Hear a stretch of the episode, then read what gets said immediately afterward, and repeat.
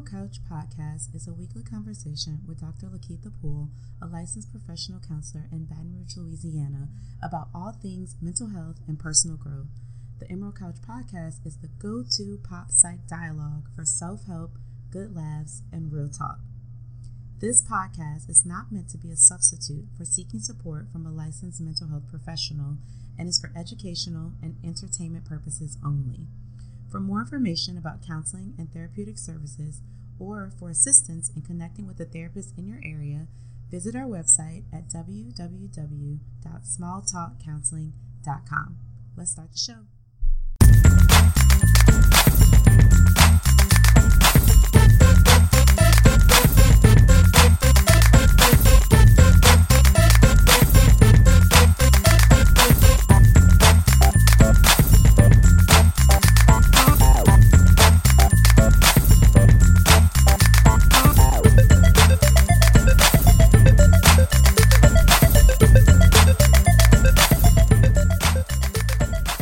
Welcome back, Emerald Couch Podcast listeners. We're on episode six. This is kind of crazy. I don't think I knew how long we could keep this going, but it's still happening and y'all are still listening. So this is great.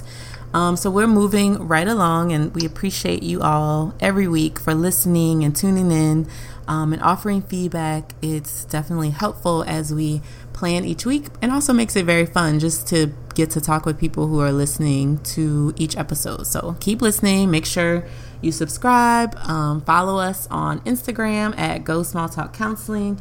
Like us on Facebook. Um, and also reach out to us throughout the week when you have questions um, that you want answered on air. So we're going to get started with episode six. So uh, this month, the month of May, we're still focusing on mental health awareness and highlighting um, the various areas that are affected by mental health. So, we've addressed family and motherhood during our first um, episode of this month, and so we did that both in honors of in honor of Mother's Day, but also um, just as a way to highlight that important role. Um, and so we want to sort of give some um, I guess, attention to general wellness as well. So last week's episode really focuses on um, wellness and holistic wellness, maintaining balance. And so now we want to talk about another important area um, that definitely takes being able to pay attention to, or that you should be able to pay attention to when it comes to well being, and that's education. And oftentimes, this area gets sort of overlooked as an area that's uh, needed um, when it comes to mental health and being able to make a connection between success in education and feeling well balanced and feeling happy and healthy. So um, I'm excited for us to kind of talk about this a little bit today. So I think I mentioned in the past episode, in addition to my private practice, um, I not only happen to, you know, do this and see people um, individually and groups through my private practice, but um, I also work in a post secondary educational setting. And so I have a lot of clients in my private practice too who pursue um, higher education or pursue educational goals and advancement for their career. And so oftentimes we discuss the stress it entails and um, the toll that sometimes it takes on family. So I thought it might be a good idea to highlight that as a specific topic this month um, both because of it being Mental Health Awareness Month, but also because this is when a lot of people kind of get to the end of the year and get to celebrate their achievements through graduation and commencement. Um, there are ceremonies happening this week, and so um, it's a great and festive time. But a lot of people often overlook the journey that it takes to get to that specific day where family and friends get to celebrate with you. So, to help me with this conversation, I thought it would be nice to have one of my great friends and definitely a partner in crime and academia um, to join me as we talk and kind of reflect on this topic, as well as to be able to talk about something that we have in the works. Um, we'll get to that on the second half of the show um, to hopefully like improve and support this experience um, of seeking higher education, particularly for women of color. But we'll get to that. So first, I just want to pause and welcome Dr. D'Jalon Jackson Bell to the Emerald Couch. Hey, my friend. Hi, everybody. I'm so honored to be able to sit on the beautiful Emerald couch today. I'm glad that um, you have me today, Nikita. Yeah. So tell everybody, like, just a little bit about what you do. I know that's not what we exactly want to spend all of our time talking about, but I want them to know just who you are and where where you are located, anything you want to share. Okay, sure. So, um, I am currently a professional school counselor um, in Katy, Texas. I'm originally from Louisiana, from Zachary, Louisiana, um, and Baton Rouge, Louisiana. Um, and I currently live in Houston now, but I'm a professional school counselor in Katy. Um, and I serve at a middle school, um, or as they call it out here, junior high school in Katy. Um, and I work with grades 6 through 8. Um, so, as everybody knows, that's such a trying period in one's life. And I think mm-hmm. what attracted me to junior high highs because it was so hard for me personally that I'm very sensitive to, you know, the issues and the concerns that my students, um, you know, bring with them. And, you know, I'm really able to, to connect with them and to build that rapport um, with them because I've, I've been through some of the same things and can kind of you know, come alongside them and, you know, just, just relate to them. Um, mm-hmm. Um, they really love, you know, that about me that I, I, can relate to them. So that's what I'm doing right now. Mm-hmm.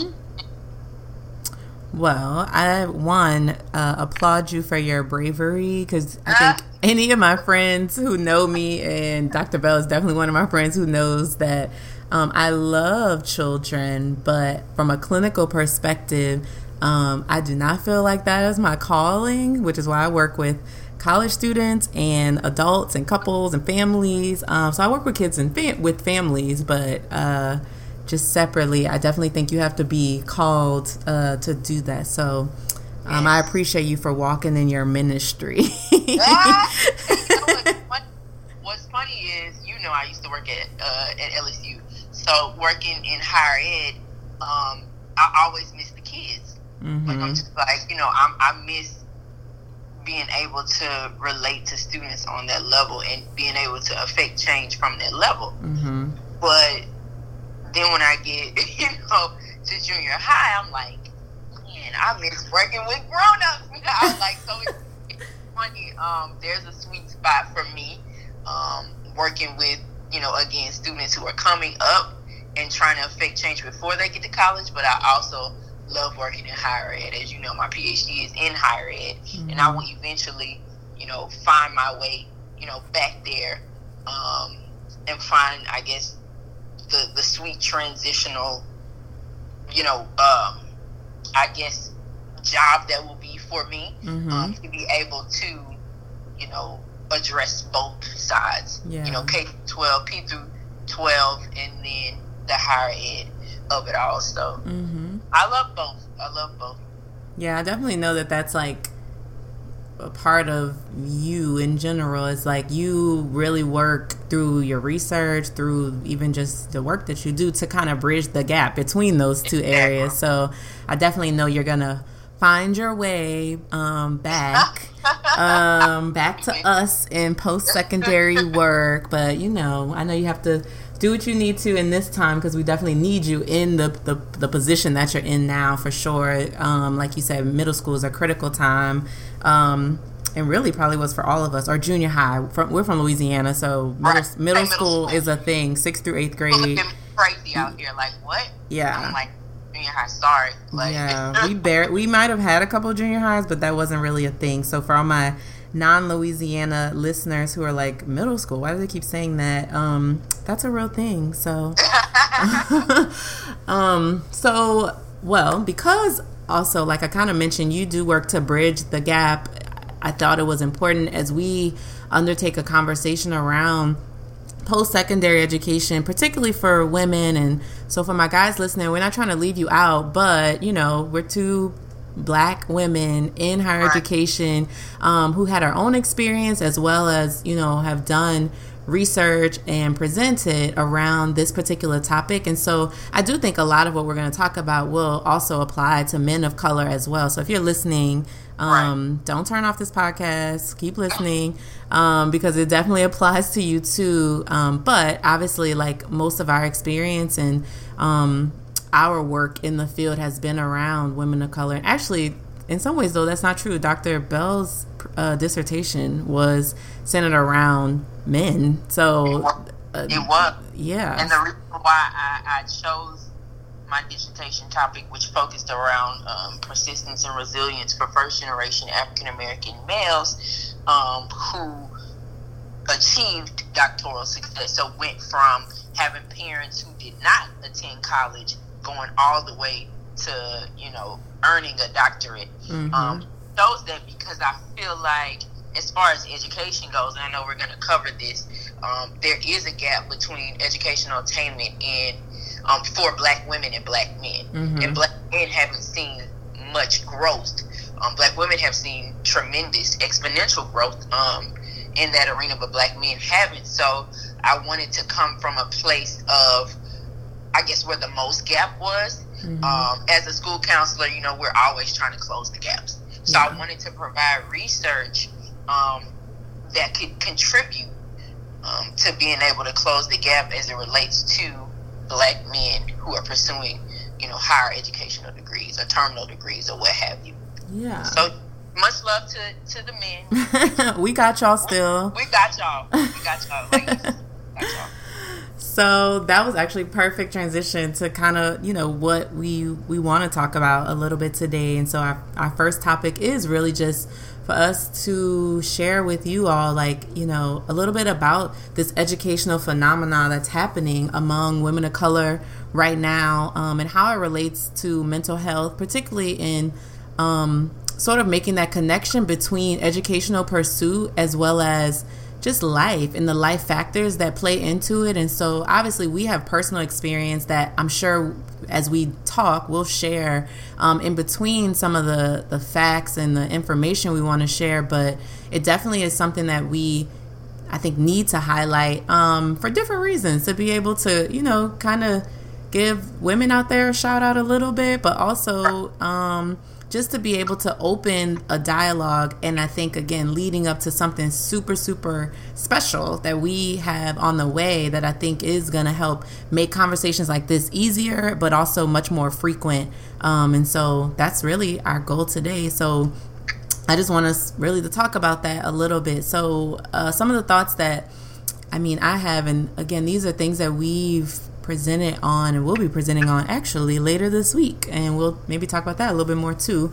But um we've kind of addressed a little bit that you know the doctoral process in itself is not this um follow color by number type of process. It definitely um, does not come with like an instruction manual. And it's super exciting. It's definitely something that gives um, you know pushes people towards growth and really creates um, a sense hopefully of pride and being able to you know reach an achievement educationally that a very small percentage of the world and us population don't always achieve. And so being able to realize that while it's it's super exciting and i talked earlier about how graduation day everyone sort of thinks about that and, and sort of envisions the educational process in that way.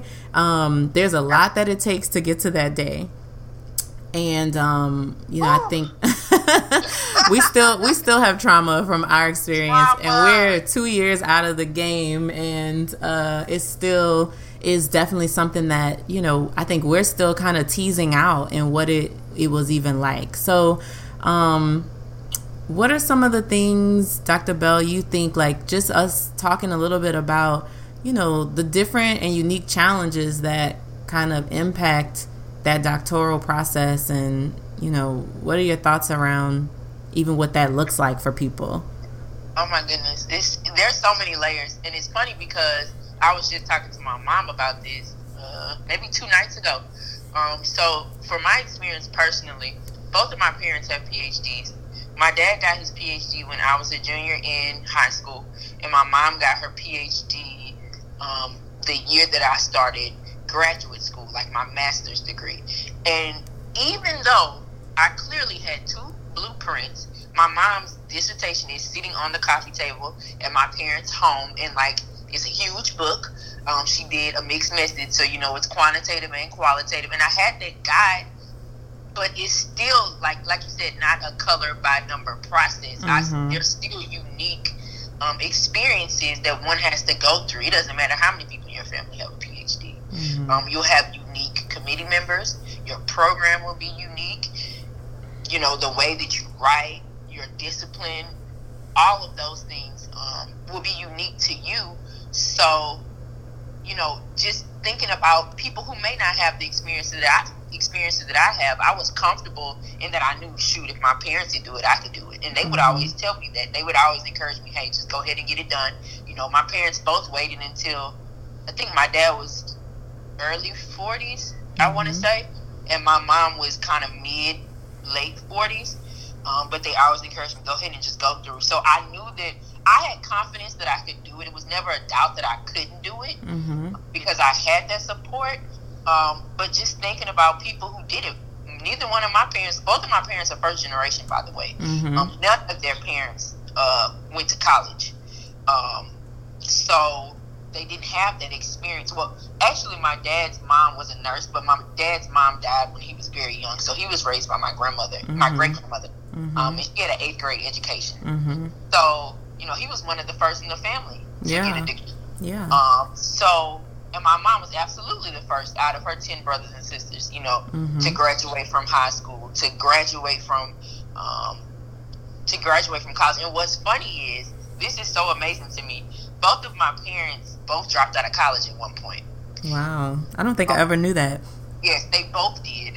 they both dropped out of college at one point, and they eventually found their way back. So, like I said, all of that support, all of their rich history that I know about them, and I have, it, it was no doubt in my mind that I could get it done. Yeah. But it was still very difficult, and it was still unique. And I think, you know, just navigating those spaces as a black woman at a PWI, like I said, it's so many layers. A, a predominantly white institution. Mm-hmm. Um, just just thinking about now that you know we're doing research and we're understanding and hearing other people's narratives just you know for the people who didn't have as much support um, as you know as we did it's, it's it's so much I could we can literally talk about this all day. Yeah. Well we do. So we we do all the time. Like yes, like literally once a week we do. So um but I do I, I love that you brought that up because, you know, I think people do sort of assume when you know they see somebody with a PhD, they assume that they're um, you know have had sort of like life laid out a little bit differently than most people and and what i love that you said is that you know people don't realize like what happens in between you know right. starting that educational journey and then that end you know that that graduation day or that dissertation defense um you know we have stories of our own. And obviously like you said even for your parents like knowing the things that they faced in their lives separate from education that totally could have given them every reason not to pursue um, any degree, let alone to go all the way and get a terminal degree, you know, right. is something that a lot of people will often, you know, utilize or maybe lean on as, um, you know, a reason why they shouldn't. And so it definitely is encouraging, I think, for folks maybe to hear that, you know, your life circumstances don't necessarily have to determine the end result for you, particularly when it comes to education. Um, I think that's just something that we have to put out there and sort of like erase stigma and myths around that. Um, I think being able to realize there are definitely indeed institutionalized barriers that um, don't make the process easy, um, but but it's possible. And so, I mean, that's really kind of what we want to really push home today, and we'll keep talking right. about. We get super passionate about this, y'all. So we are gonna try not to uh, bore you, but also make sure that we're giving you um, some reason. So let's maybe you know link this a little bit to mental health a little bit like so i love right. that you again brought up that there's a bunch of unique challenges that negatively or that can negatively impact the journey towards right. you know doctoral success and in particular today we're talking about like for black women but the irony in that statement is that that particular group, black women, have been identified as the most educated group among the U.S. population, and so what's what's up with that? Like you know, the whole idea that even though we have these unique challenges, we have you know some very specific um, things that we could highlight around the educational process for women, particularly the connection to mental health around you know a relationship, having a family, be, maybe being an uh-huh. entrepreneur um, right. all of those things. And yet, that particular group, you know, their voices are often kind of silenced around what that experience is like. So, um, for you, and obviously, I think we'll both have stories to share about this. What were right. some of the like just personal challenges when it comes to you being able to maintain your well-being and your mental health in that process um, what came up like what were some of the things that you faced oh my goodness and, and I, I, know you know because you were literally there right along with me. Um, mm-hmm. but like classwork, like so, let's start from the beginning. So taking coursework because I like going to school. So like classes and like you know taking it from you know learning the skills and being more skill based um, with our our masters in counseling. Um, we went to more of a philosophical, um, you know, view in class. We would discuss, and, we, and that was really fun for me. Like coursework, besides stats, oh my gosh, I can't that. Which is why my dissertation is qualitative and not quantitative. Um, yeah, we are we are different in that way. So she's a definitely um, a story person, and I'm a story person too. But numbers for me help to give me a guide before I get the story. So um, yeah, we're different in that way. I don't play with the SPS. I don't SPSS. I don't play with the numbers. Um, but you know, the coursework of it all, it almost had me fooled. Like I was like, you know, this is y'all can do this. I I can do this. And then when it came time to start preparing and thinking about generals and writing, because like I said, my master's is in in clinical, you know, mental health counseling and community counseling. So again, it's skill based. Our papers, we were writing about skills. We mm-hmm. weren't like producing, you know, 30, 40, 50 page papers. We were taking, you know, national exams and practicing and being videotaped and all of that. So it was definitely eye opening for me.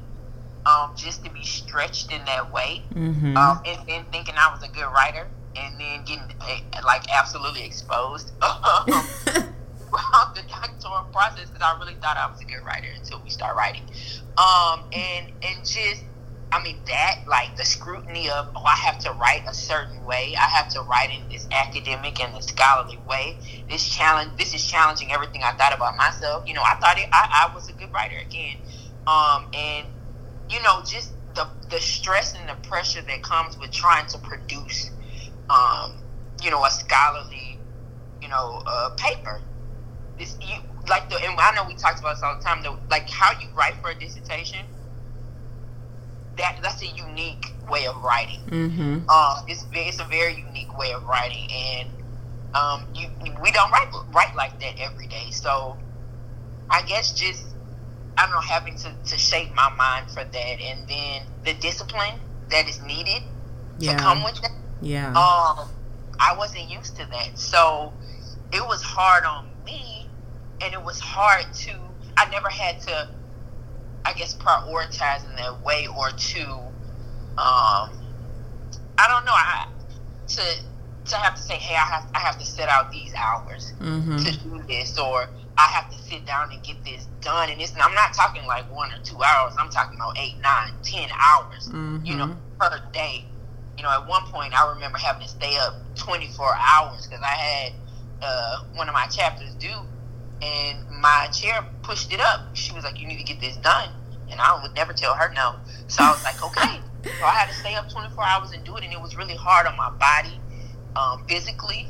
It was hard on me mentally because I would just see everybody like living their lives, like having fun and like going out and meanwhile, I had to like shut it down. I got off social media. I got, I didn't watch TV. Like I shut everything down because I needed to get that done. So um, it can be very hard not just writing a dissertation, but you know, depending on you know the support in your doctoral program, do you have people that look like you? I had people who look like me, mm-hmm. um, so that definitely helped and made it you know easier for me when I was going in class. I knew I would always have I had to do a group project. I have friends in each of my classes. I knew I didn't have to worry about you know working with you know someone I didn't know or working with people that I, I didn't know what kind of work they would produce. Like it wasn't. I didn't really have too much stress as far as the coursework.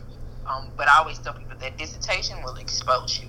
It, it will absolutely expose you. But, um, you know, like I said, it's so many layers, there's so many facets. Everybody has so many different experiences um, that it could absolutely, you know, affect mental health. Yeah, yeah. And I know, I know some people who, even in the same program that I was in, they didn't have necessarily the same cohort that I was in. Mm-hmm. So I had a very supportive cohort and even supportive people who had graduated right before me that I knew I could call on. Mm-hmm. Everybody didn't have that. So experiences are, like I said, very unique and, and it can absolutely, absolutely affect, you know, mental health as it relates to pursuing higher education. Yeah, I definitely think, like you pointed out, that that support system is critical. And I think it looks different for everybody. So, like you and I, you know, we were in two different programs. So, you were doing higher education, I was doing counselor ed and supervision. And even though we were at two different schools, yeah, well. and we're at two different universities, right? So, we definitely were having two different experiences, but that did not take away from what our support meant to each other. And sort of the accountability piece particularly that's what i want to talk about is and you yeah. kind of alluded to it you know um i was not as uh worn i guess or even worried about the uh, the time part of it. So i'm a super like type a personality time focused individual and so i wasn't as worried about like, okay, well, when am I going to get this done? So Dr. Bell knows that like I'm a morning person in a crazy way. I don't understand it. I do not understand. It. And so what I know about myself is that I'm the type of person that if I need to get some things done, um, early morning before the craziness of my day starts is what is necessary. Now, I don't necessarily know I stick to that now anymore because now I value sleep so much more because my dissertation is finished. Um, but in the midst of the process, like, so Dr. Bell and I would write um, in the evenings multiple days a week and Sundays. Um, but yet there were still days in between that, even if it was a writing day for us, that morning I might get up and kind of map out, okay, what am I going to be working on when we're together? Or let me do these graphs that, that can kind of be, you know, done a little mindlessly because it's 5 a.m. and I'm up. So let me just do this. And so, um, I think that's a part of sort of that mental health process as well as like knowing yourself to know right. what's your window of opportunity to get stuff done and uh, and what are you willing to sacrifice? So again, like I'm a morning person, but I don't need to be up if I don't need to be up. So right. it needs to be a reason. And then my my belief at that time was like this is a this is bigger than this one extra hour of sleep that I need or that I want. Um, and so being able to realize that that was something for me that worked really, really well um, to get some things done because what I think we maybe both haven't said yet is that we were also both working full time. Yes, and we, we, did not, uh, you know, a lot of people when they pursue the doctoral process will maybe go part time or even not work if they maybe have some sort of fellowship or a financial opportunity that allows them not to work, um, or a, a, spouse where they don't have to. So being able to realize that that wasn't us, and so um, not, not at all. so we needed to, you know, also make sure that we did what we needed to do at work every day, which right. both for both of us involved serving other people in mental health right. capacities. Um, and so, you know, realizing like we're trying to be a support system for other people and also making sure we're keeping ourselves together. And, right. you know, that's why I think we can't overlook how education and educational pursuit and career development plays such a key role in people's mental health because uh, you often don't know what people are sacrificing or what type of planning they're doing in order to get their degree or in order to get to that next level in their career. And so um, for us, it meant teaming up to be writing partners. It meant that accountability piece. You know, I often laugh when I think about, and I think I tell this story to people all the time when I encourage them to have at least one person as a writing partner.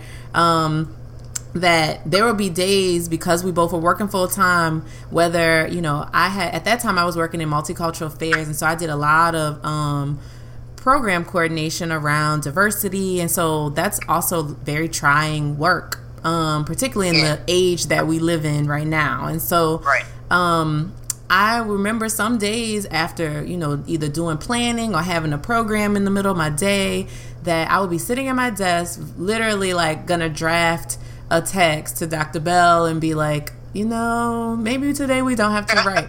and so something either in her spirit or was Jesus, would tell her to text and ask me what flavor snowball I wanted because she was picking them up on the way to come for us to write. And oftentimes, while I would like in that moment grumble to myself, I re- I realized that was, you know, the accountability that I needed on those days where I did feel like I was on E or I had a frustrating day at work and it was kind of blocking, you know, kind of my writing inspiration. And I needed something to kind of help me reset or a person to push me. And so um, yeah. that's why, you know, we keep talking about like support system. It really matters. And it looks different for everybody because we also, we had each other, but we had supportive families. We had yeah. supportive significant others in our lives, um, you know, supportive friends. So I also didn't mention, um, we had a third person in our writing group. We need to shout out uh, Cassandra, who was also with us as a part of that journey, who was in law school, which God God bless her as well, uh, because that's a journey in itself. And so again, that accountability that we had by somebody being like, okay, what time we meeting? You know, when maybe that whole day our text thread had been quiet because people just was working hard and there were, you know, times where maybe we weren't able to um, connect throughout the day because it was just that busy. Somebody, you know, saying, "Hey, I'm picking up food," or anybody need anything, or what time are we meeting today? If it was on the weekend, um, really just helped to hold us accountable. But it also, you know, gave us a space and a time to be with people who were in a similar journey, but also who could just be there to listen so that we could vent. And so, right. even though the three of us were doing three different things, um, it still meant something to be able to know that all of us were uh, working towards something that we felt like was bigger than us. And oftentimes, when something is bigger than you, it, it feels a little bit easier actually to let it go because, like we've mentioned, we both at that point were full time working professionals, working on licensure, having opportunities where we didn't necessarily have to go back and get PhDs. We wanted to because right. we knew there was an impact that we needed to make in the lives of the people that we serve, but also in changing some of the narratives around mental health and working in this field. So, um, it's definitely not always easy, but when you have the right people around the right support system, you know, it matters a lot. So I definitely, you know, I don't necessarily have to shout her out because she's on this show right now, but to, doc, to Dr. Bell for being that support, but also um, to Cassandra Noel um, Esquire for uh, for doing you know her part as well in, in being that support system even when you know we would be talking about stats and our you know uh, case studies and things like that. And she may not always have understood what we were talking about from a mental health perspective because that wasn't her field. But she listened she offered support. We also used our times together as venting session because right. we all were in relationships and you know that was also a big part of like what was happening in our lives and trying to figure out how to balance it all and right. um, you know i think that's the other piece that we forget on the mental health side that in most cases um, women of color who are pursuing advanced degrees do work full time or do also have you know other obligations maybe children or you know a spouse or both um, or other you know just opportunities that are going on kind of in their lives and they're trying to figure out how to make it all work. So that's definitely something i don't think that we we can ignore for sure. Absolutely. Absolutely. Yeah. Um so one of the other things i think that we kind of I think we both alluded to or mentioned just straight out is that what is kind of um, interesting in this process is that sometimes the challenges that come up are a result of just like a lack of information that's out there for yeah. people about the doctoral process. So um, you told you know a great story around like your parents' experiences and your own and how that connection is made. And I often think of you know, like you said, folks who maybe don't have a little bit of a blueprint to be able to go off of and like how, you know, there's not necessarily in the world of academia this like guidebook that you can just pick up and say, okay, this is how you're going to get from coursework to your right. comps or general exams to proposal right. to dissertation. It's usually like, you know you you just kind of take things as they come. And the hope is that you have a great chair and a great committee who are a part of um, being committed to your successful defense. But that isn't always the case. And and, and we we're laughing because we have stories for that too. And maybe we maybe we should share that. Maybe we talk about like right here kind of what were some of those challenges when it came to like the process um, of pursuing, you know, the the PhD and and what were some of the things that you faced? I know, but they don't know, so we need to tell right. them. so I would I like what you said about just the coursework. Like we can just start with that, navigating the coursework. Um, you don't know from the outside looking in. Like when you're, you know, researching you know PhD programs that you're interested in, and they give you this list of courses, and you don't really know nothing about nothing. Like like I said, my parents have PhDs, but they they went through different programs. They was at different universities, so um, sometimes it can be very university specific in what's offered, what expectations, the amount of hours, um, you know, just how coursework is laid out um, and some universities are, are more forthcoming and you know initially about this is how your course your course of study is going to look and some aren't. Some you know may have that you know thought that you know you're you're a doctoral student you know you need to figure it out. Um, we're here to help but you know this is your process. So um, just by creating a course of study trying to meet the hours um, that were required of me was very interesting. Um, for me, there was no no like official course plan. Um, so as we talked about with support, I knew that there were people that I could go to. Um, one young lady by the name of Erin, um, she had went through the course before me, and I was acquainted with her because she was um, a co-teacher for one of my um, master's um, program classes. Um, and when she had, she was two years before me in, in our doctoral program, and I, I hit her up and I was like, "Look, Erin, I need to know what courses you took. Is this counting as you know a major, a minor, or um, I just I need to know." And she happily forwarded me her course plan, and happily, hey, she had it all sectioned out, all color coded. This is how many research classes you need. This is how many. Um, you know, specialization classes you need. You know, this is how many, whatever class. Like she had it all, all mapped out for me. So I was really able to go in and just kind of tweak what I needed to tweak. Mm-hmm. And, and that course plan, I still have it. That course plan stood um, for me, and it helped me get to where I needed to be because I knew exactly, you know, what I needed to take in the fall, what I needed to take in the spring, what I needed to take in the summer, what specialization courses I needed to take um, but that was very interesting trying to navigate. Um, and my specific doctoral program, we there, well, at least when I was there, they had, there was a lot of students enrolled, and we only had about I want to say four professors, three or four. um, in that program. So of course it was very difficult, you know, to be able to get um, get a meeting. And mm-hmm. not only our professors are like super dope.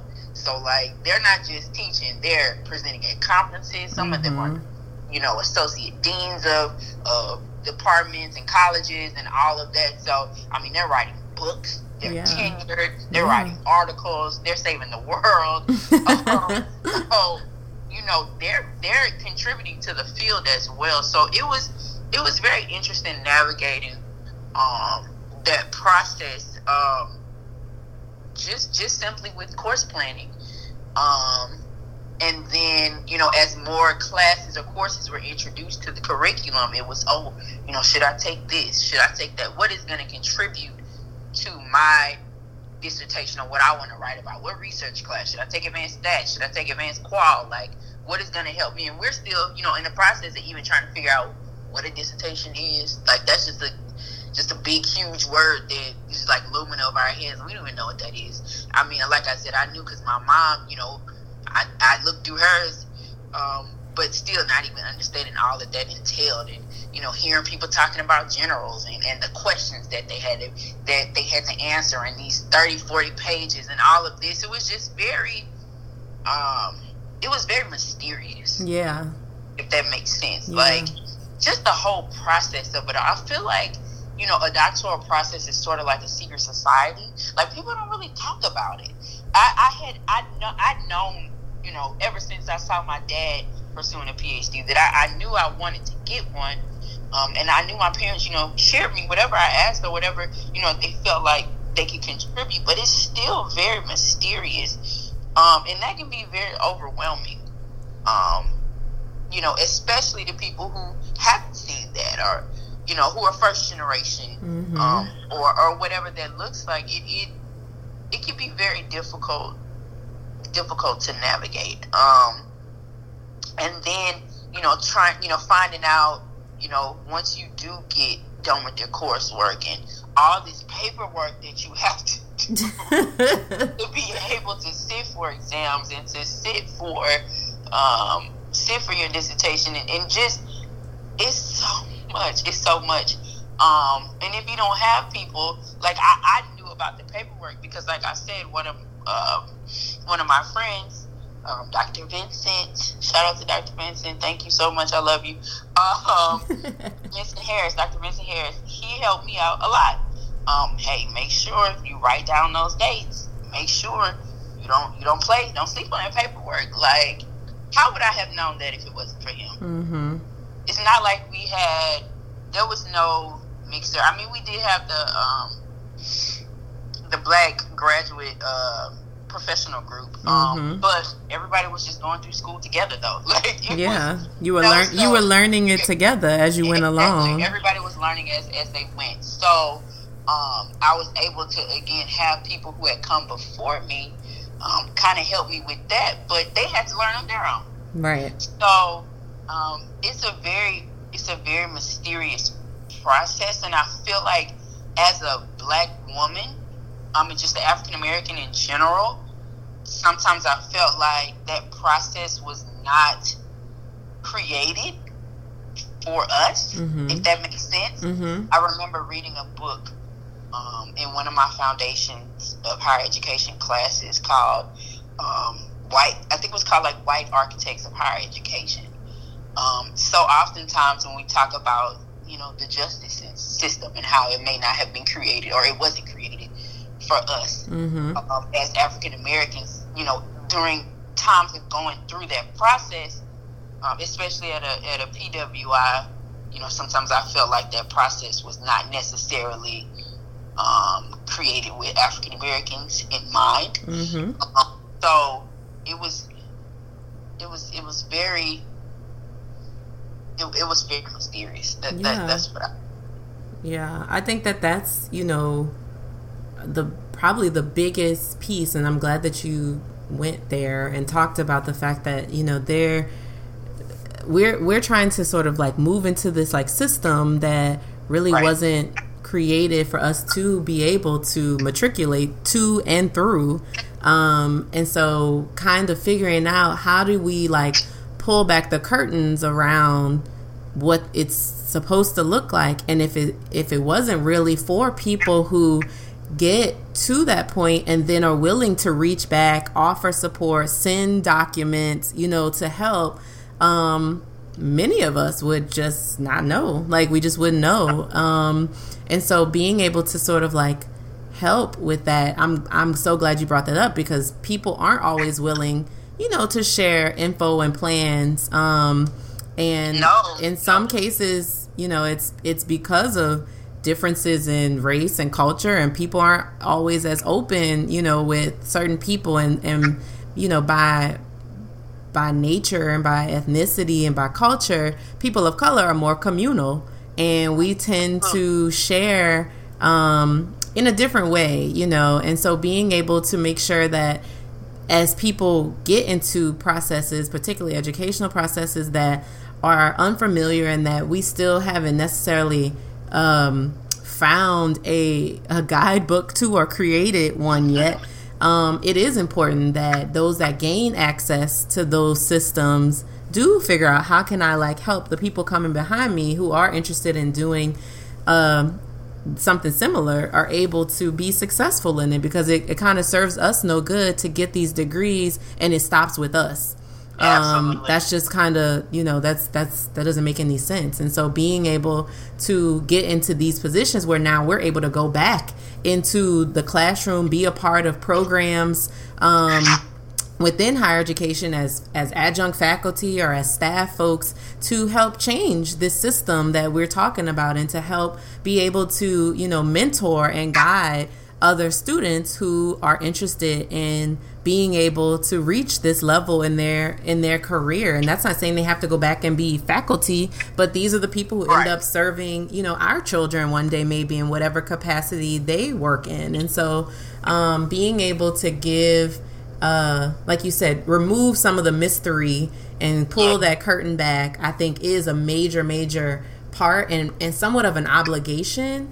Um, and of course, because we're talking about mental health, that obligation comes with the pressure. And so Right. when you're trying to finish, you are thinking about, okay, yes, I'm doing this for me because this is my goal, this is what I want to do. But a lot of times, particularly again, as people of color, we're thinking about all the people coming Yes. behind us. And I know for me, I often thought of the the people, particularly the women in my life who came before Right. me. Right. Um, you know, and who this was for them a dream to be able to Right. even see somebody in their family to do that. And so um I appreciated the fact that we had people, you know, like that we've shouted out already to to help with that process, men and women along the way. Um, and one of my favorites, and I, I laugh about it all the time. And uh, I think if she ever listens to this episode, she will laugh about it too. Is when we would write, so Dr. Bell and I would write, I think we would do Monday, Tuesday, Thursday, Sunday. I think that was our kind of schedule because we both on Wednesdays would take off for Bible study. And I think Fridays, Friday and Saturday, we would kind of try to do self care stuff or just kind of, you know, work on our own um, because we just were working through the work week and sometimes needed a break. And so my favorite day though I like Sundays too because Sundays we always had a lot to talk about. We probably spend less time writing on Sundays, but uh, but I loved Mondays because we had declared it to be motivational Mondays. Monday. And the reason it was motivational Mondays was because of the one and only Dr. Shonda Allen Mitchell. And so if she's listening to this, she's probably like, "Oh my god, why?" Um, but what we loved about the fact that she so she was on my committee, so I got to have her even more be a part of my process, but it didn't matter what was going on with her who was again another person working full time teaching um you know married and so being able to figure out how she could invest in our process not because she had to but because she wanted to and Right. it made a big difference because mondays for us were you know the start of a work week we were working we were writing um, life was going on we maybe spent the whole weekend actually doing dissertation stuff and didn't really get that self-care time in And oftentimes right. we would need kind of a little kickstart on Mondays to get going. So uh, she would stop by no matter what. And on Mondays, uh, well, in a lot of days, but Mondays we were always writing in um, the African American Cultural Center on LSU's campus uh, because that's where my office was at the time. And we would meet there. And so uh, Dr. Mitchell would stop by every every Monday, no matter what, and give us some sort of motivation. And sometimes that motivation came in the form of like questions around you right. know what we were writing that day what what new sort of revelations had we found maybe in in doing some more research around our topic um, and so it forced us again we we've already talked about accountability but it definitely forced us to be accountable um, if nothing else for that moment because we knew she was coming by and right. you know being able to sort of have again another woman of color a black woman to invest in us in a way that she didn't have to, but that she wanted to, because again, she was somebody who, if she decided, okay, I'm gonna get this PhD, I'm gonna, you know, be faculty, I'm gonna work, I'm gonna do these different things, write books, co author books, um, and then it stops with me. It, it really it cuts your legacy short. I that's right. that's my opinion, and so right. um, I appreciated her so much for that investment in us um, and I don't necessarily necessarily think that she thought that much of it as we did because we were the ones who would be like, "All right, here she comes." We would see her coming in the window right. and be like, "Here she comes." um, and it just it meant so much because again, we didn't know what we were doing, and so we we, we needed somebody who had walked that journey and could tell us it's gonna be okay, it's right. gonna end. Take time for yourself. Do this, do that, and um, you know, it just it's helped, and of course, you know, we'll forever be grateful to her for that. But we now know that we have an obligation to be that for somebody else, which is partially why we're recording this podcast today, but also um, our life's work is tied to figuring out how are we gonna, you know, reach back and allow somebody else to learn from us, be mentored by us, um, have a motivational Monday or whatever Tuesday with us. Tuesday, and I want to interject because we also it got to the point where it was it was it was getting real rough. Mm-hmm. So something had to come by for trans, transformational Tuesdays as well. Yes, um, I forgot. Um, yeah, it was bad. Yes, transformational Tuesdays had to happen because we had to start crying and stuff. Like it was it was bad. It was, it was bad. Yeah. But I like what you said because you know different, you know, she had her own layers, you know, as a wife, as a um, faculty member, as, mm-hmm. you know, mm-hmm. someone who had already gotten her PhD. And I remember she would just, like, Shauna would just drop stuff. And I'd just be like, like little stuff that she probably wasn't even thinking, like, would affect us as much. Like, I remember when she first told us, you know, I don't care what you do. At this point, you need to write every day. Mm-hmm. I don't care if mm-hmm. it's a sentence. Yep. I don't care if it's a word get in the habit of writing every day. And that really stuck with me, you know, because sometimes we would sit there for hours and have only written a paragraph. Yeah. Because it's so much. But that I think that really helped us get in the habit of writing every single day and knowing like that's routine. Pulling out those laptops, we got to get it done. Shauna said we got to do it. And then just like the, I, I guess you know, the personal of it all. So, you know, her telling me I was in the process, I was engaged, um, in the process of getting married that year. And I know she told me, what do you want? What do you want your, your wedding program to say? Mm-hmm. Want them to say doctor?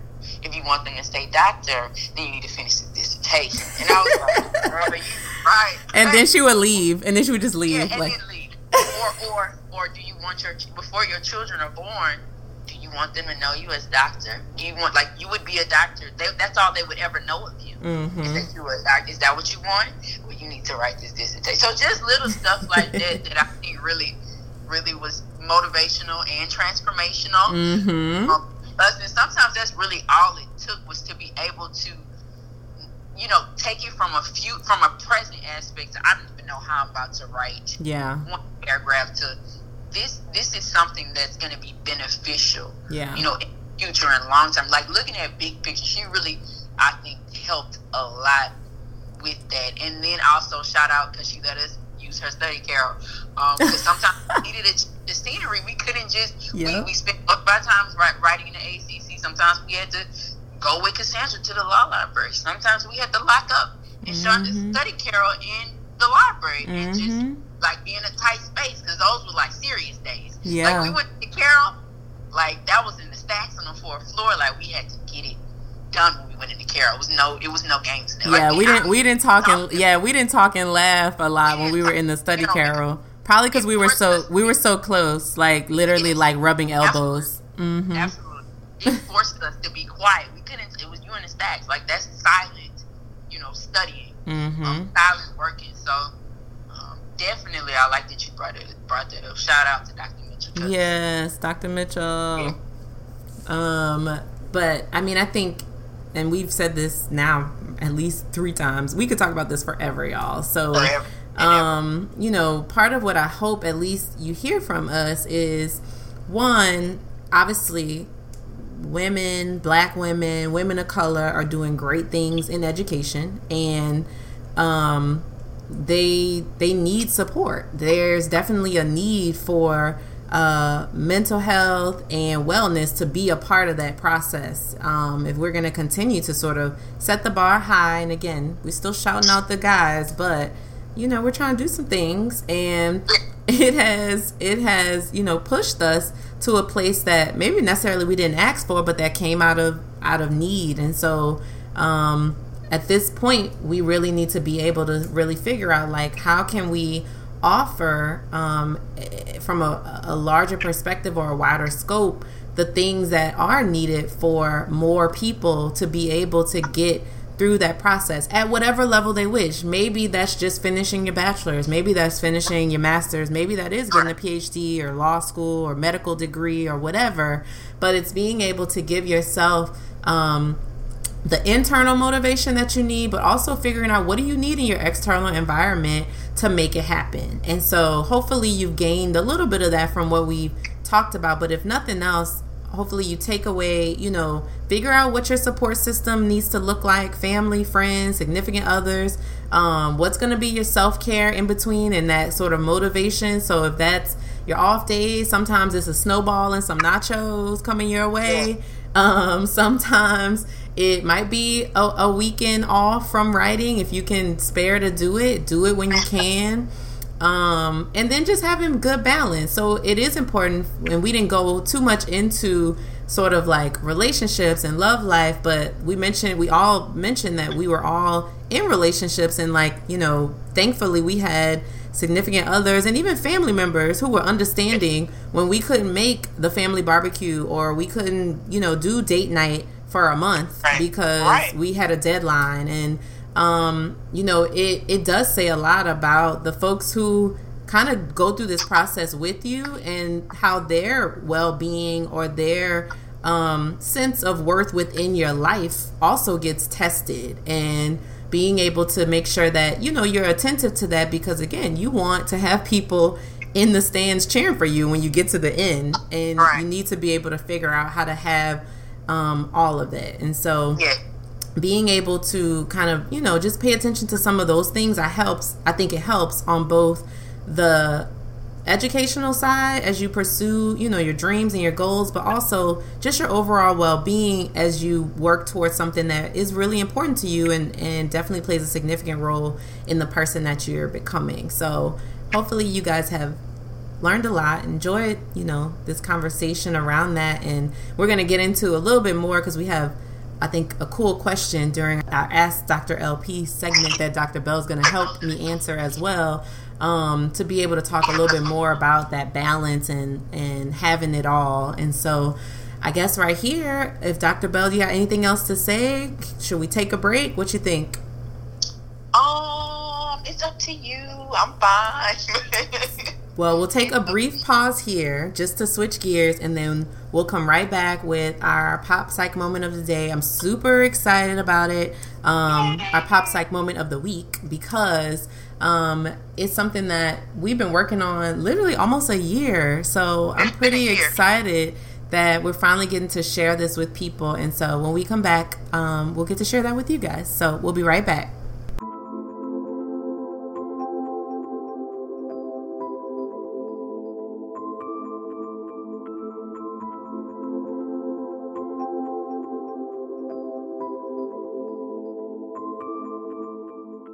We're back. So, um, I'm almost like bursting at the seams a little bit to share this pop psych moment of the week with you guys because I think probably for the first time since starting the podcast, um, I'm using or maybe referring to something that really kind of makes me and Dr. Bell the pop psych moment of the week, which is a little different. So I'm excited um, to sort of announce, and you all actually are kind of getting first dibs on this info. So it's hot off the press.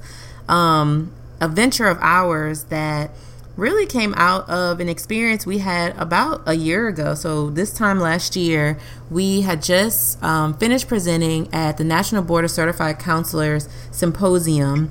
Um, and we did a presentation entitled A Seat at the Table, which obviously was a play on um, Solange's um, album um, at the time and being able to really give some verbiage, some uh, insight to the experiences of black women in the doctoral process. And so we did a roundtable at that symposium where we discussed about the we discussed the challenges we talked about the things um, that we you know wish maybe could have been different in our process. And then we had talked a lot about kind of what we just shared with you all in the first half of the show.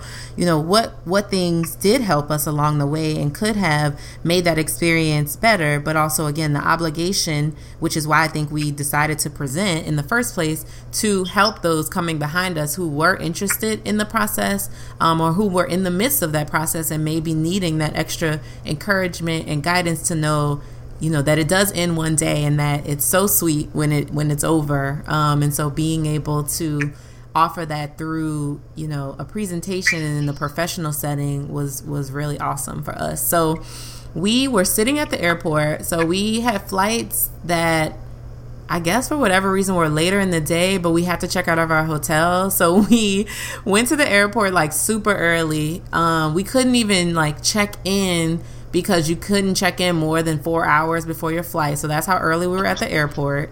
Um, and we were sitting there and we were talking about the fact that like we want to do something bigger than just kind of you know a presentation once a year maybe as we meet other you know women um, who are interested in the doctoral process and uh, talk with them about it, you know, we wanted to figure out how can we make a larger impact. And so we literally started brainstorming these ideas. And I still have the notes from that day where we were just literally writing anything that came to mind about what we wanted to do. And so um, we sat there for a little bit and tried to come up with an idea. And I actually, I don't think we came up with the idea until after we had made it home, like the name. We we had the ideas. We we didn't have a name, or did we have no, a name? Right. We came up with the name, but then we googled it. and Somebody had already taken it. Oh yes, we yeah. Like, that. Like, yeah. No. That's what it was. So um, we thought we were unique, but actually now we know we're unique because we've come up with something that is, I think, pretty cool and a great play on words that definitely fits with what we want to do. So we are super, super, super excited um, to present and to kind of give you guys um, a sneak peek into the launch of our latest venture, which we're calling Ebonies and the Ivory. And we're super excited about it because it's going to combine sort of this concept of being um, both a empowerment brand but also a lifestyle brand for women particularly women of color who are um, pursuing higher education and figuring out, you know, just that journey for them. So, all those things we talked about in the first half, we want to kind of address. So, I'm going to let Dr. Bell just say a little bit more about it and um, I'll make sure that like the website info and everything that we have coming up will be in the show notes so that if you're interested in learning more um, you can definitely figure out how to reach us about it, but also so you can just kind of play around and share with other folks that you know. So I'm gonna turn it over to Dr. Bell and she'll talk a little bit more about it.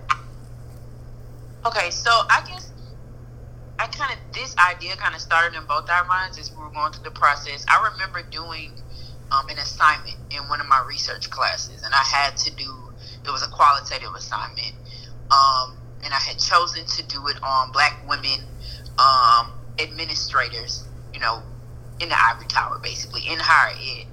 and it was crazy to me because we, we know the the rule of research is you want to have the most um, recent articles.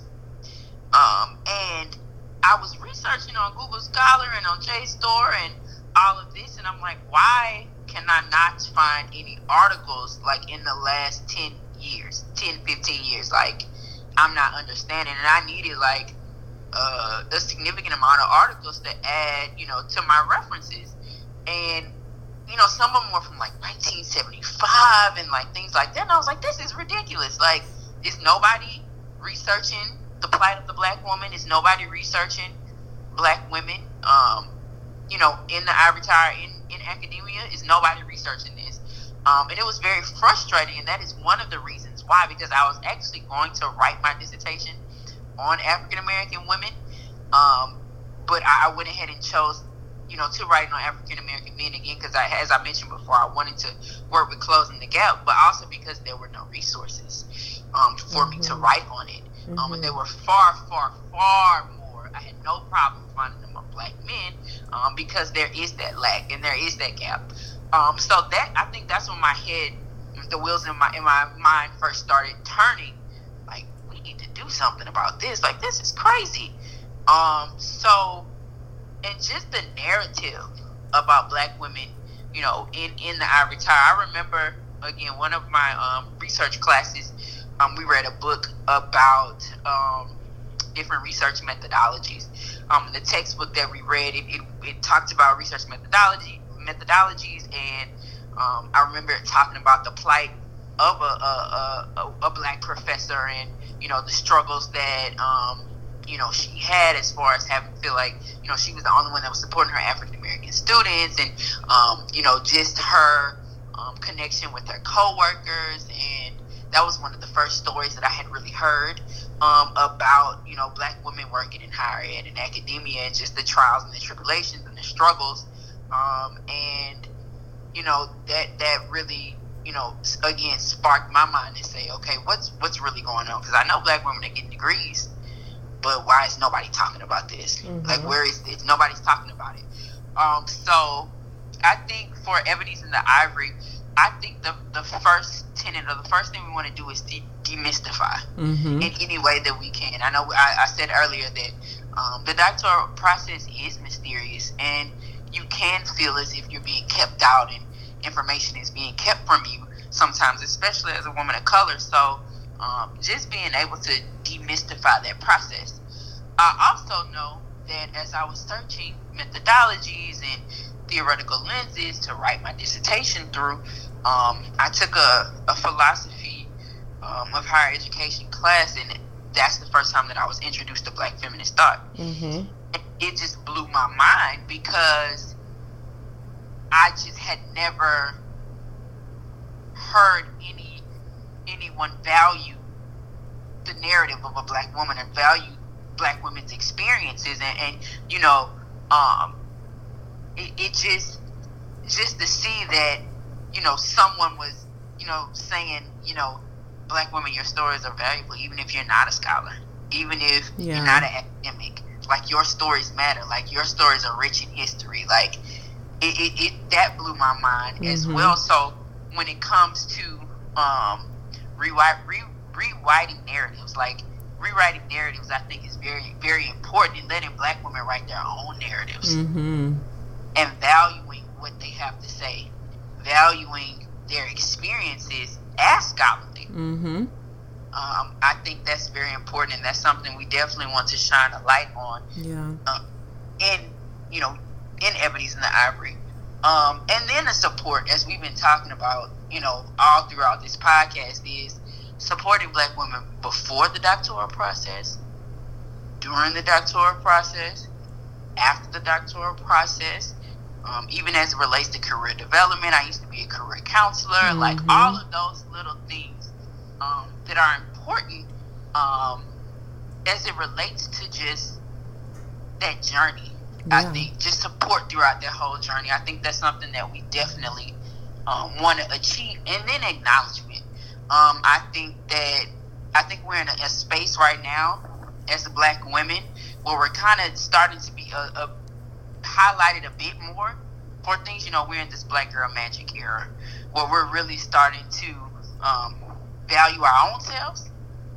Um, and I think that, you know, we're, we're beginning to start to value each other within our own communities. So being able to acknowledge, you know, black women, you know, who are in higher ed, who've, you know, finished, uh, who've enrolled in the higher ed program, who've enrolled in the doctoral program, or who, who passed their generals, or defended their proposal, or their dissertation, or, you know, made the decision to, to, to pursue higher education. I think that acknowledging black women for the things that have been going on but haven't been acknowledged, I think it's very, very important. Um, and that's something we definitely want to do um, in Ebonies and the Ivories. Do you have anything you want to add to that? No, I think that was that was perfect. I mean that that really is what sparked um, a conversation for us, thoughts for us, experience for us, and how could we bring that all into one place to create a community um, offer support and services, consultation, um, to be able to assist people in this process again for the betterment of those coming behind us, but also those that are in the trenches with us too. And right. so being right. able to um, do that in the way that is fun, but that's supportive and that's also, you know, specifically kind of created for us by us. Um, like Boo. Yep. Shout out to Boo uh, um, for you know being able to do that because, like we said, there's no playbook that's kind of out there for us, and this at least is a starting place, and we know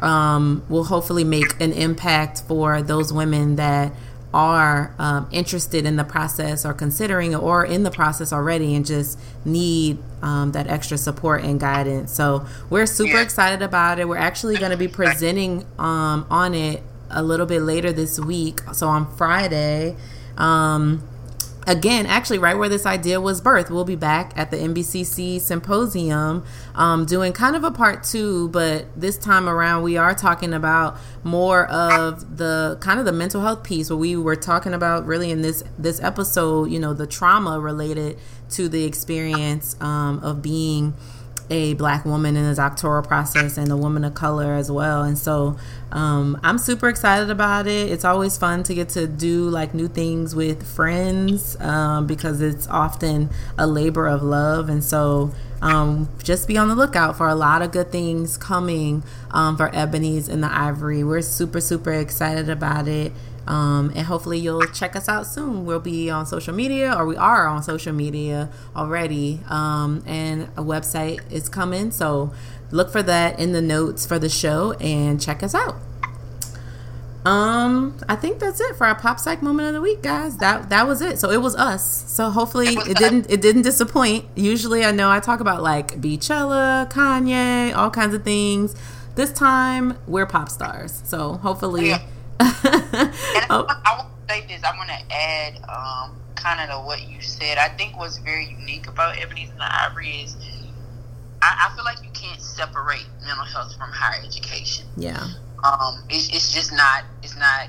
You can't do it. And I feel like because you know we're both licensed professional counselors, we both have our backgrounds, you know, in mental health, and we're board certified counselors. I think that being able to merge the two, I think gives us um, a uniqueness about you know Ebonies and the Ivory, and that we can connect yeah. like everything um, together, and and we share our experiences both as um, you know mental health practitioners and as higher ed practitioners yeah. um, as well. So I think it's a great meeting of the minds. I would say. Yeah, I agree. I think it's gonna be awesome. It's gonna be fun. It's gonna you know, again, give people that support they need before, during, and after the process, but also just create a community that's supportive, that's motivating, um, and keeping that magic that we talked about going and shining. So I'm super excited. So definitely, you know, be on the lookout for it. Um, ask us questions. We want to talk about it. We want to hear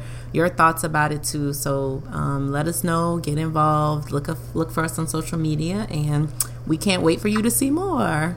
Yay! Yay! So, final segments. I know y'all are probably listening. If you are like me, I listen to podcasts at the gym. If this is your way of like timing how long you've been on the treadmill, you might want to step off because um, that's what I do. So my most of the podcasts I listen to are like 30, 45 minutes. I'll get on a treadmill, walking, not running, because uh, I can't. Um, is to be able to do this. And I know we've been talking for an hour, which is pretty awesome. So hopefully, um, if you are a gym person or you're a driver, I hope you're not like listening to this on your way to work and now you're late.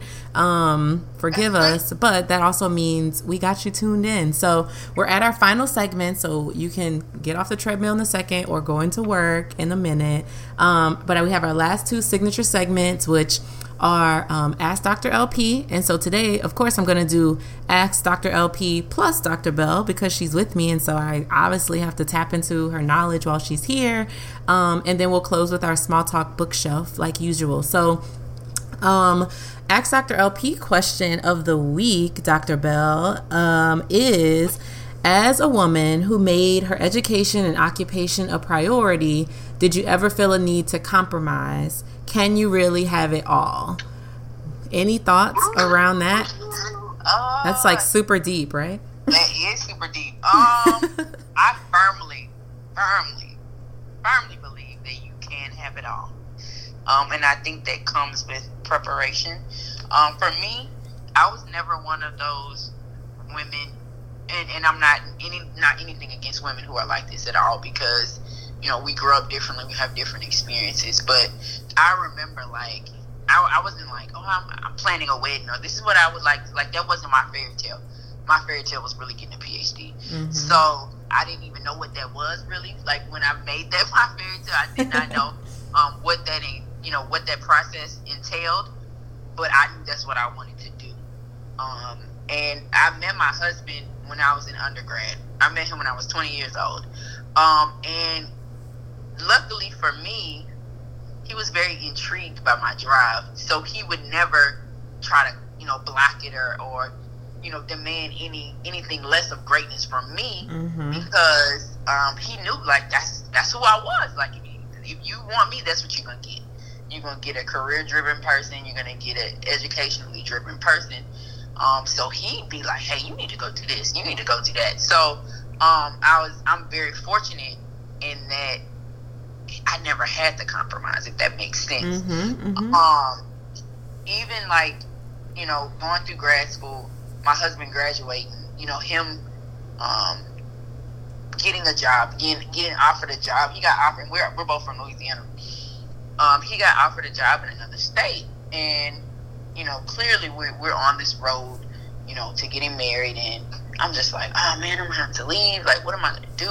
And my husband has always told me from jump, if you get a job that you want, I can move anywhere. His company is global. Mm-hmm. So he's like, I can, I can go anywhere. I can do anything. I'm, I support you 100%. So even not being bound, um, you know, locationally, yeah, um, yeah, was very, you know, it, it, was just very supportive of him, and it, it, it I didn't have to compromise in, in, that. If, if I found a job today that I really, really wanted, really wanted, and was really serious about, even though my husband's home office is located here in Texas, he would be like, okay, well, we'll figure it out. You're going to do what you gotta do. My husband, by the way, is so funny because he's like, I can retire and be a house husband. I'm cool with that. I raise the kid. Shout out to Ronald, my friend. problem staying home and taking care of the kids. Like he has no problem. he's like you.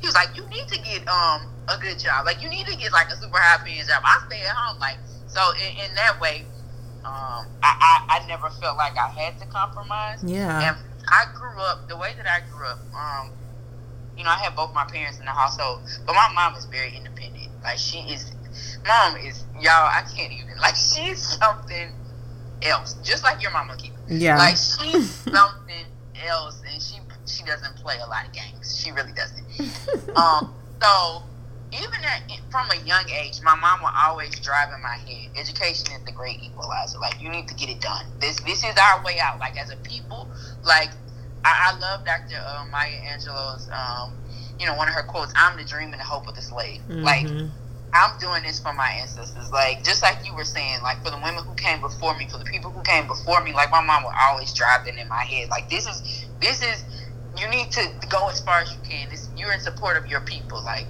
they don't, you know, like Olivia posted, you have to work twice as hard to get mm-hmm. where you mm-hmm. need to be. Just all the stuff that black mamas tell us all the time. um, so those things were driven into my head. So um, being independent and knowing, like mom would always tell me, you don't you don't depend. No matter if you're married, you don't depend on a man to take care of you. You got to have options. You got to do this. You got to do that. So I grew up, know, in that mindset. That's mm-hmm. what what drove me. And that was my motivation. Is I got to get it. I got to get it. My mama keeps telling me I got to get it. And and just you know knowing that she was raising me to be such an independent, I think person. It, it, it just manifested. So you know, with or without a man, it was gonna have to get done. Yeah. Because um, I want to hear my mama mouth at the end of the day. So, like, I mean, definitely intrinsic motivation, but also the extrinsic motivation is that I know she was expecting me to be able to take care of myself. She used always tell, I'm raising you to be able to take care of yourself. Mm-hmm. If you don't have nobody else, you will know how to take care of yourself. Um, so, you know, that that was my driving force and, you know, I'm just thankful that I, I never had to stop. Yeah. I went, you know, straight. My husband has been to all of my graduations, even, you know, when we were dating. Uh, I don't even, we might even broke up one of the times I graduated. I don't know. But he was there every time, like so supportive. Like he, he loves even like being on this podcast today. Like I told you earlier, he, he's like, I hope y'all have a good podcast. Mm-hmm, like, mm-hmm. you know, I mm-hmm. want you. Like he's always like pushing me you know, even more than I push myself, just being very supportive. So um, I really do think that you can have it all, and I think that takes choosing a partner who is not going to get in the way of you having it all. Too. Mm-hmm, mm-hmm. Um, and that's just a whole different. Yeah, we could have a whole nother episode on that. That's a whole. we'll we'll save um, that for Ebonies and the yeah, Ivory. We're gonna save that, but I never felt like I had to. I still don't see me having to, even you know when you know when the, the kids come. Like I know my husband, he'll he'll do whatever he needs to do. Yeah. Um. And and and and the supportive family, like we said, not just him, because mm-hmm. I have a mm-hmm. supportive family, even his mom, and just if I needed to go do something, if I need to go to a conference for five days, I know you know somebody has my back. Mm-hmm. Like I know, like you have Cody, mm-hmm. like Cody's yep. her dog. Oh, who loves me very much. Cody. he does not. Um, but Lakeitha, like Lakeitha's mom takes Cody. Mm-hmm. Um, and she needs, and Lakeitha is always on a plane, y'all. Like I don't know if y'all know this, but every I'm, I call her jet setter now, y'all. Like this child is always on somebody's plane. That's why she gets those free drink tickets from outside that she gives to me sometimes. Right, I could give them away. She gives them away. Like that's how much um, that she's on Southwest Airlines. It's crazy. Like she needs to buy stock in these people's company. Um, but you have that support too, even from your mom. And, mm-hmm. You know, she, she, deals she deals with Cody. That's her grandson. Yeah. Um, you know, so just having the support, not even of my spouse, but just even of my my family, and like you you touched on earlier, even with you know knowing like I gotta, I have to step away because I gotta write this dissertation. I yeah. have to do this. I need some time. I can't show up to everything. Like just not having to compromise. I have to pick family over my career. Do I have to pick family over my educational pursuits? Mm-hmm. Um, I don't feel like you do. Yeah, I if I agree. make the right choices. Choose wisely. You won't. Mm-hmm. You definitely do. I mean, I think you know you touched on everything that I would say we're gonna have to create a new segment ask dr bell um, because i think that you know we do particularly as women get sort of like this idea in our head that we have to choose or that we have to limit how much happiness we can have and I think one of the things that I appreciate about my upbringing, you know, having my mom and my grandmother in the home was that they always pushed me to do what made me happy, but also like what truly like brought me joy. Right. And for me, as a person who is a busybody, yes, I am always on a plane somewhere, and yet still get you know everything done, run a practice, work. You know, you you do it all because it's all things that I love. I think it would be very different if I was doing things that I was doing for the sake of like, well, this is a paycheck or this is you know what my everybody in my family did this career so i'm gonna do it too even though it's not where my passion lies. And i think that makes a huge difference about feeling even put in the position where you have to choose. So i agree i, I don't necessarily feel like i've ever had to compromise because i was always taught that anything you want if you you know put the work behind it you can have. And so being able to do that i think um in every area. So education relationships family life um I, witnessed that even as you know my grandmother who was a widow my mom who was a single mom who y'all met and y'all already know how she is just by listening to her voice on the podcast. Um, but two very hardworking independent women who i watched uh, never have to choose. I think you know one of the lessons i always tell myself um, when I am thinking about, you know, making sure that I make a, a, good living for myself and I'm doing things that matter and making a difference in the world that I live in, um, is, you know, the concept of like always putting myself in a position where you can say yes to life. And my grandmother and my mother both lived that way. So we didn't always have a lot. We didn't always, you know, I think feel like we were in some like upper echelon of a class that just wasn't yeah. us. Um, but that was not something I ever even knew because I right. think we always were in the position. Anything I needed for school, I had. Anything you know, uh, if we needed to do a family vacation, we figured out how to make it work yeah. and and what yeah. it looked like. And so I never felt that I missed anything. And so now in in building my own life, I always want to feel like, well, I don't want to miss anything because of, right. you know, oh, I'm, I'm not, I don't have the resources or I don't have um, the support that I need. And so right.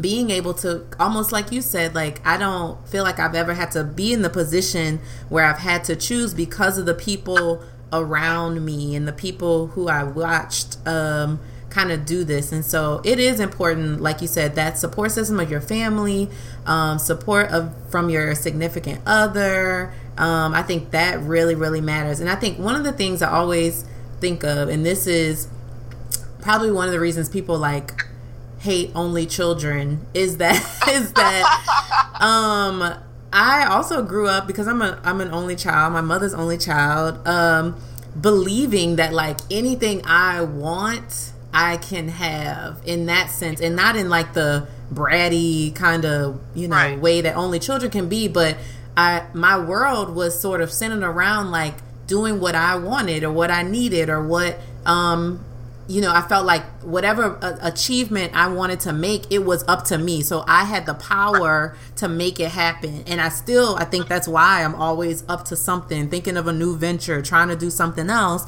because I was raised that way that I could right. I could do anything. There there's not a limit um, to what I feel like if there's something I want to do, I'm gonna figure out how to do it. And so because of that, I agree with you totally. Like I do think, you know, as a woman who makes, you know, your education or your career a priority or it's a major part of your life, you don't have to feel a need to compromise and you can definitely have it all. So um, right. I love that question because I think a lot of people do get caught up thinking that they have to choose, and I don't think you do. So no, and I like what you said about um, just the support you got from like your mom and like your grandmother, and them just instilling um, in you that like you you can have it all, like you can whatever you want is possible if you put the work in.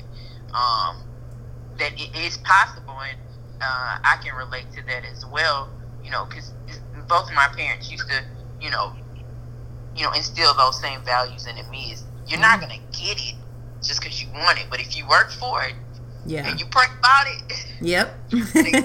um, and, and the way my God is set up, um, you know, if if I seek Him and do whatever you know I need to do and have you know connect with Him and it's something that's in His will, it's gonna happen. Like yeah. I'm gonna see that's my my mindset has always been, you know, if it aligns with with with my source, my God, and and, and I'm putting the work in, mm-hmm. what can I do? You're right. Um, right. So it, it all goes back to support.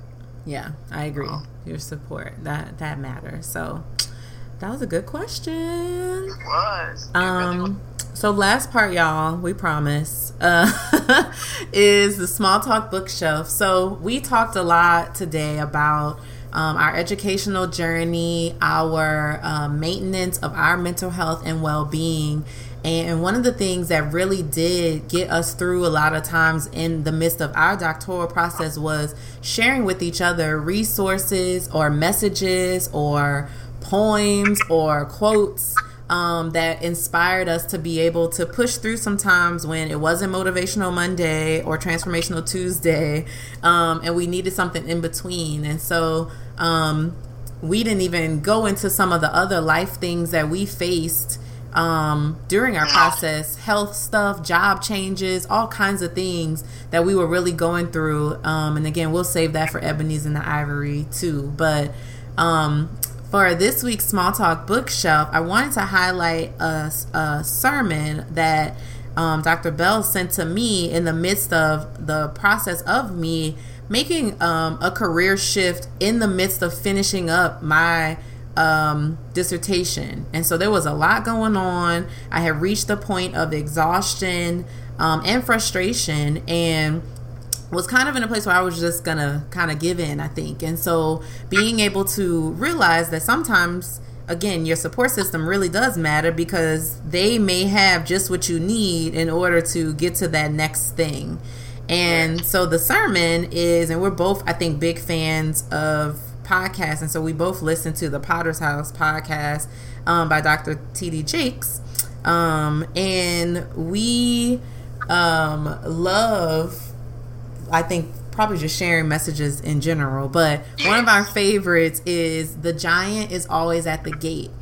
And what I loved about this message is that it really talked about what do you do in the midst of sort of waiting for your next thing and what people often don't realize is that that thing that you've been working for, that thing that you've been waiting for, is literally right behind that obstacle that to you feels like the biggest, toughest, um, most difficult thing that you've ever faced, which is a, a giant, you know, a metaphor for a giant. And so being able to realize that if you have reached the point where that giant is in front of your face, you're so close you're right there. And if you can't allow yourself to realize that, well, if I've gone through this journey, something has been instilled in me for me to defeat this giant. And so, of course, this right. is the story of like David and Goliath um, taken to a whole nother level. But being right. able to realize that, like, if if the giant is in front of you, you are at the gate, you are at the right. door of your next big thing. And so, one of the lines that I love um, that Bishop Jakes talks about is um, don't miss the thing that leads to the thing. Ah. And what I love about it is that a lot of times we will get frustrated or we'll get angry even about the fact that we have to face a challenge to get to the the thing that we've been working for um, but a lot of times it's to kind of seal the deal you know right. it's, it's kind of to sort of show to yourself that you know you work to get there and obviously there's something ordained by God in that moment that you're supposed to have. And so being able to um, get to the giant means you're at the door. So don't right. turn away right then. Don't give up right then because you're too close and you will literally miss the thing that you know is waiting for you and that you indeed along with God's help have worked for. So I love that sermon. I could listen to it probably every day. Um, but it, it is particularly helpful in the midst of, you know, tough times. And we've talked a lot about, you know, the educational journey and this process for us. And so, you know, for those of y'all that are in a place where you feel like you're facing your giant or you're not sure about your next move or you're not sure what to do, you're facing obstacles, you know, realize that you're probably so close. You're so close that you can feel it and that's why the pressure's on. Yes. Um Dr. Bell, you got anything else about that sermon or anything else to close you know what's out? Funny? My mom sent me that sermon. Um, mm-hmm. like when we were going through the process, because mm-hmm. she knew I was having a rough time, and it's funny because I feel like things started trying to fall apart for both of us mm-hmm. at the mm-hmm. same time, right at the end. Yep. And I feel like it was just so timely because I remember like we would have our days where you would you would break down and cry. Mm-hmm. Like I mm-hmm. said, I would break down and cry like we had a crying day today. um, but I feel like if we would have, you know, a lot of people um, when they meet that that opposition, you know, that's the end. They're all but dissertation at that point. And they're like, I just can't do it. I can't finish. Like whatever comes up. And I feel like we could have easily. There were times when we were like, Why are we doing this? Yeah. This yeah. is stupid. Like, yeah. why are we subjecting ourselves to this sort of trauma? Um, we don't have to do this, like you said. We we we didn't need terminal degrees to do our jobs, right? Um, and and I think that because we were able to persist, you know, we're here at this moment right now, and I think it all goes back to what we want to do for Ebony, Ebonies and the Ivory as well. It's just help pers- help women persist, support them, um, and I don't know, just just bring awareness. It's always darkest before the dawn, as they say. So yeah, um, you just need that extra push to get to where you need to be in. And I think sometimes that's how your legacy is created by, by being persistent and pushing um, mm-hmm. and, and, making it through. So I definitely, like I said, that sermon, I'm about to go listen to it now because I, I, feel like I need to go listen to it now. But I think that's a great, um, you know, artifact to add to mm-hmm. you know the small talk bookshelf. Yeah, that's, that's great. Yeah, so make sure y'all check it out. I'll do my best to remember to put maybe a link to it on YouTube um, in the show notes so that if anybody is interested, you're in a, a place that you could use that message, um, you can check it out because it definitely changed um, our our mindset in that time that we were in, and obviously for us, two years later, it's still has a huge impact. And so um, we want to share that. So that is my small talk bookshelf segment of this week. So we have reached the end of what I think has been one of the best episodes. Um, of the podcast because I think we've talked about so many things. We've been able to give our um, listeners, I think, some things to think about, and obviously a conversation that we plan to keep going um, in in a different setting. So. Um, I want to one thank my special guest, Dr. D'Jalon Jackson Bell, my friend, for being here. Yes, um, and being able to, you know, just be honest and transparent uh, in only a way that I think we can because of the experience that we've been through. So I definitely appreciate you, and I hope you'll come back to the show. Of course. Yeah.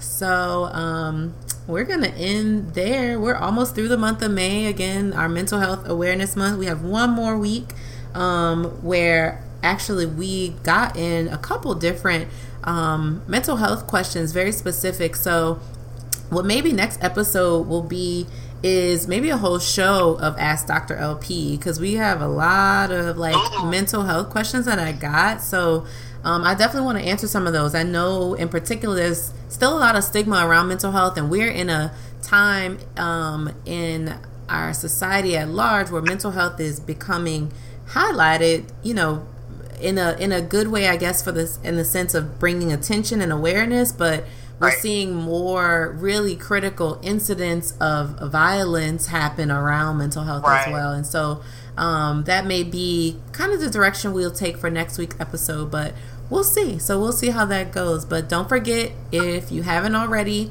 um, like and follow us. Make sure you subscribe to the podcast and tune in next week to the Emerald Couch. We'll see you later.